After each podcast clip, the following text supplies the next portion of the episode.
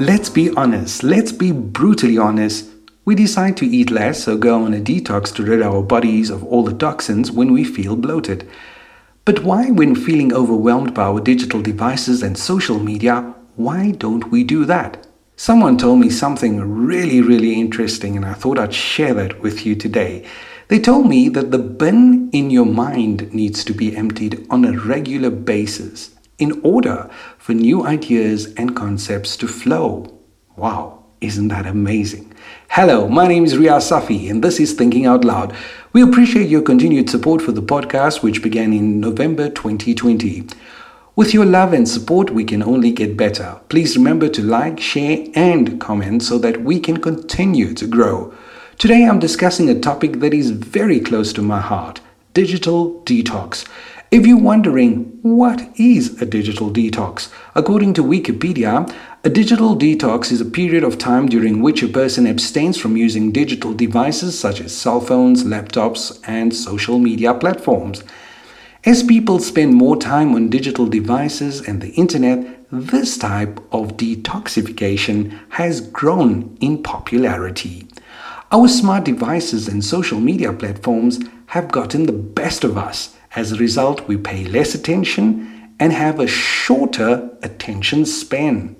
According to research, we spend an average of two and a half hours each day on social media, most of which is spent mindlessly surfing from one post to the next. And we check our smartphones, believe it or not, 221 times every day. According to a study, in America, 61% of adults admit to be addicted to the internet and the digital screen. I clearly recall a time when I had my first phone. Yes, it was a Nokia, believe it or not. No, it was not a brick. I used to turn off my phone at night and turn it back on in the morning. And here I am in 2021, still alive.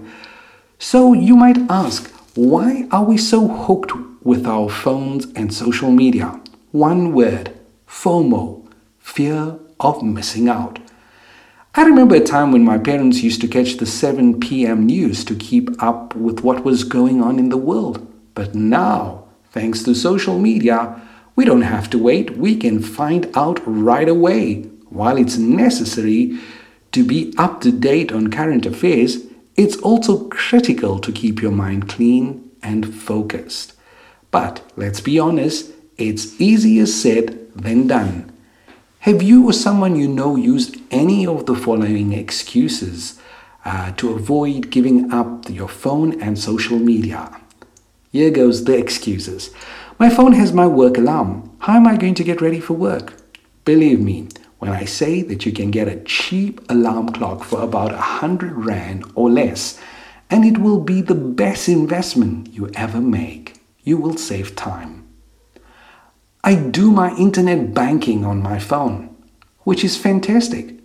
Put it on your daily to do list and set aside time to utilize your important apps, such as your banking app, etc., without checking other social media platforms. It's difficult but it's the only way to keep your focus. My phone reminds me of all my appointments I have, such as workouts, meetings, food, shopping, errands for the week or the day. That's great. Write things down. That's the best way to remember them. Take a piece of paper or diary and write three things or more that you need to do for the day. Once you finish, sketch it out. You will feel a great sense of achievement Regardless of how advanced your phone is, it will never, never pass its intelligence over to you. I'm not sure how I'll know it's my friend's birthday. As Facebook reminds me birthdays are approaching. If you call someone your best friend, you should know and remember key dates like birthdays off the top of your head. Let's leave that one there. How many of us can recall phone numbers, and favorite recipes at the drop of a hat. It was never necessary to jot them down. However, with the rise of social media, we can no longer remember simple things. I remember my late father, he had a fantastic memory and could drive across Johannesburg city without using a map, Waze or Garmin. He knew every street in the city. Even if we know where we're going these days and how to get there, we still use our app to get there. That's because our brain has become lazy. Smartphones, social media, and applications were designed to keep you addicted. Let's take a look at a simple scenario that you might be just too familiar with. Let's pretend it's a Monday morning and you need to pay your month's bills and take care of some online banking stuff. You're thrilled that you can now perform your banking from the comfort of your home. So you use your smartphone to access your banking app. You're fascinated by the utter convenience and you think to yourself, this is such a game changer. The only problem is you finish your banking, you want to check your WhatsApp, where you end up checking status updates, responding to messages, and starting a discussion with one or two people, only to recall you still have to make lunch. So you head over to TikTok and Instagram for some inspiration. While looking for inspiration, hey, Riaz posted several wonderful and simple cooking videos. Yes, I do that sometimes. You end up watching a few cooking videos, but you decide, hmm, let me keep scrolling. There might be something better. Only for a video to appear on TikTok teaching you how to lose belly fat and have a beach ready summer body. Hey, December's nearby, isn't it? Making you feel awful about not working out and urging you to do so right away. Perhaps you'll come across a few exercise videos that will inspire you to exercise. You become very lazy these days. Just as that idea pops up in your mind, your phone rings. It's a friend reminding you of your dinner meeting that later that evening to celebrate one of your friend's birthday. Damn! You're getting so bad at this that you forget to wish your 10 year best friend. You remember that it's simple these days log on to Facebook and send a message. As you log in, it reminds you that your co worker's birthday was yesterday, and she's such a sweet girl. She always wishes you first on your birthday. Let's quickly write her a message on the wall. As you do that, a notification pops up. You've received 50 new friend requests. Wow, you're getting popular. Who are these people, though, who are sending friend requests? Let's take a look at their profile. You might recognize them. As time goes on, you find yourself wasting a good portion of your day doing activities that were not on your to do list. You're in a bad mood and you feel sad, but you'll make up for it tomorrow. The purpose of social media and devices is to make them addictive. It releases dopamine, the happy hormone released when you exercise or when you use a recreational drug. You want more after it wears off, so you keep coming back.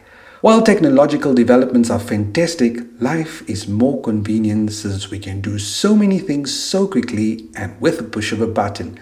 However, remember that too much of a good thing can be bad. So, how can you take a break from it all and why you should do so? You will have more time to focus on the things you enjoy doing and want to do but don't have time to do if you take a break. Isn't it amazing how hectic life has become? These days, everyone you meet is always telling you that they don't have time. They're so busy. You can save up to two hours each day by going on a digital detox and reducing your time spent on social media. Go ahead, Google it. The results will surprise you. Improve the quality of your sleep. I'm equally as guilty of checking my phone before going to bed and the first thing in the morning. Let's face it, we're all victims of FOMO, the fear of being left out and missing out. What if this or that happened while you were sleeping? Here's a suggestion make it a point not to check your phone one hour before bedtime, and this will help improve your sleep and you will be going to bed with a clear mind. One of the reasons people have trouble falling asleep is because they have a busy mind. Your brain is not switching off. We've done an amazing podcast on sleep. take a listen to it when you have a chance. When you first wake up in the morning, don't check your phone for the first two hours. Use the time to pray, read a book, do a 30 minute workout, take a few moments to plan your day, work on a hobby, and so on. That's why the 5 a.m. Club by Robin Sharma is selling like hotcakes because people are looking for ways to improve their lives. And disconnecting yourself from social media for a day or two will improve your well being overall. But if that is tough, start with little steps, baby steps. During working hours, do not check your phone or when working on a task, etc., and gradually increase to a point when you are comfortable. Let's accept it. We mindlessly browse when we're relaxing or unwinding after a stressful day. You can unwind after work by engaging in a variety of other hobbies. I challenge you to come up with a list of activities you can do instead of scrolling through social media. Most importantly, you will be fully present when you have a conversation, working, or just thinking and problem solving. Most importantly, you will be fully present when you have a conversation at work or at home or just thinking and resolving problems. If you walked into any home these days while they're eating dinner, you will note that we've lost all respect for people around us as well as the food we're eating we'll get a little bit to eat and check out our phones. Sometimes people leave their dinner table with no memory of what was said because they were too preoccupied browsing through their social media pages. Not allowing the use of cell phones while having dinner, lunch, or breakfast will strengthen your relationship with others around you. Try it out and let me know how it goes by providing feedback. The idea of being available at all times blurs the line between work and personal life. The balance is lost. As a result, we always want to respond quickly to an email or to a client's message. Keep in mind that you have a day or two to respond to a communication, and that is regarded as professional. I'm going to wrap this podcast up by discussing how social media is causing us stress because we see a post and immediately compare ourselves to others. How does Riaz manage to take so many vacations? Why did he get a thousand likes? Yet I can't even get 25 for a great post while I'm sitting at home. And so it goes on. It has a negative impact on your mental health and well being. Here's a massive reminder people will never post their bad experiences in a hurry. People will only post about the best highlights of the day, be it a picture or a quote, etc. You cannot compare your life to someone else's highlights. A quick recap of some of the ideas covered in today's podcast.